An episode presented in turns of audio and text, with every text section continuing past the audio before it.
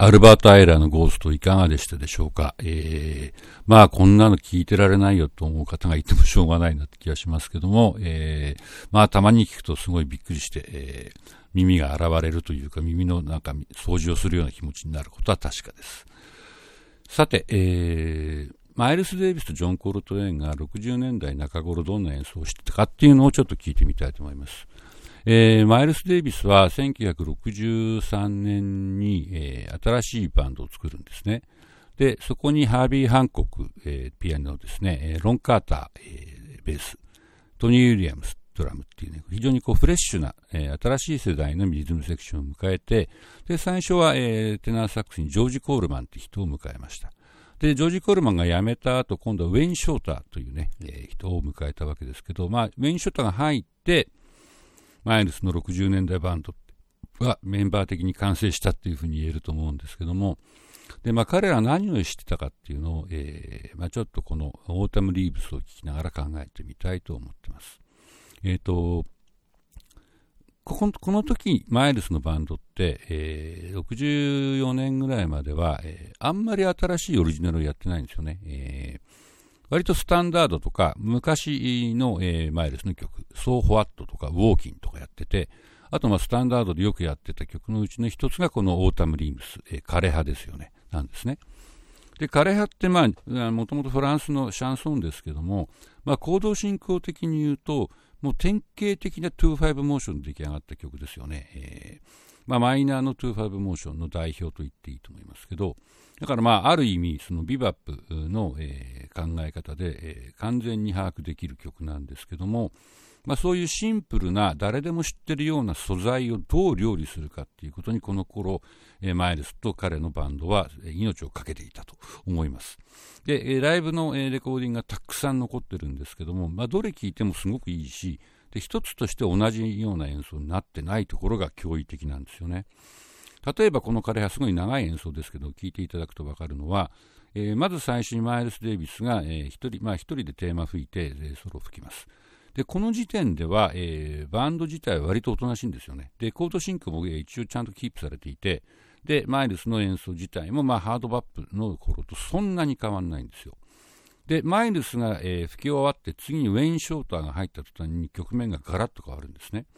で、えー、そこで、まあ、トニー・ウィリアムスがそれまでブラシだったのをスティックに持ち帰るっていうのはもちろんあるんですけど、それ以外に、まず、ウェイン・ショータのフレーズ自体が、えー、よくわからないというか、非常にモード的な、ね、しかも半音階がものすごくたくさん出てくる、えー、ちょっと抽象的な音使いのソロが続きます。でそうすると、えー、後ろのあの3人もやることを変えちゃうんですよね。で一番印象的なのは、えー、あるコーラス、全く同じことしかやらないっていう、つまりコード進行がなくなっちゃって、えー、ベースと同じフレーズをずっと弾き、ピアノもそれに合わせてリズミックな同じフレーズを弾き、みたいな、え、ことが続きます。で、それでが終わったらまた、えー、元に戻るんですけど、今度はコード進行がなんだかよくわからないことになってきてて、その場でどんどんどんどん変えていってみたいなんですね。で、リズム的にも非常にこうスリリングなこともいっぱいやるわけです。で、あの、ドラムの、えー、フィルが、のきっかけになって、ピアノがすごく不思議な、えー、コンピングを始めるとかっていうことが随所にあって、で、ピアノソロになるとまた雰囲気がガラッと変わる。ていう。つまりその14分の間で3つのバンドが演奏しているようなことになってるんですよね。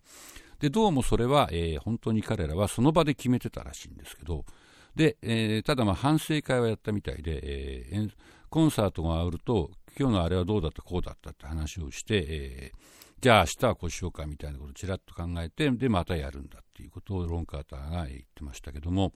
まあ、とにかく壮絶な演奏だと思います。で、ここで行われていることっていうのが、今の、えー、一番新しいジャズと全く、えー、変わらないぐらい新しいっていうのは驚異的だと思いますね。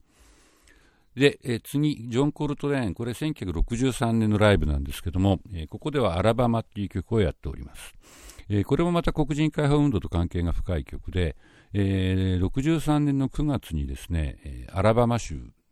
バーミンガムっていう町の黒人しか行かない教会が、えー、何者かによって爆破されて、えー、6人かな、えー、少女たちが6人死んじゃうんですよ。で、多数のけが人が出たんですけども、まあ、それを追悼した曲がこのアラバムって曲です。ですので、ちょっと悲しい感じの曲になってますけど、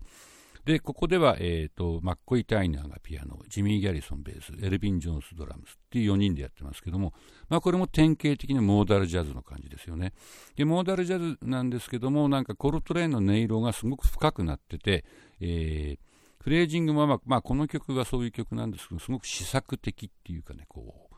自分の中でこう溜めて溜めて溜めて出てくるみたいなところがあって、まあ、この後、えー、64年に、えー、コルトレーンは、えー、市場の愛、Love Supreme っていう、えー、アルバムを出して、まあなんでしょうね。ちょっと特定の宗教じゃないみたいですけど、神に対する愛みたいなことをね、メッセージを伝えるっていう曲を、えー、書いたんですけども、なんかそれがもう始まりそうな感じがするなっていうのが私の印象です。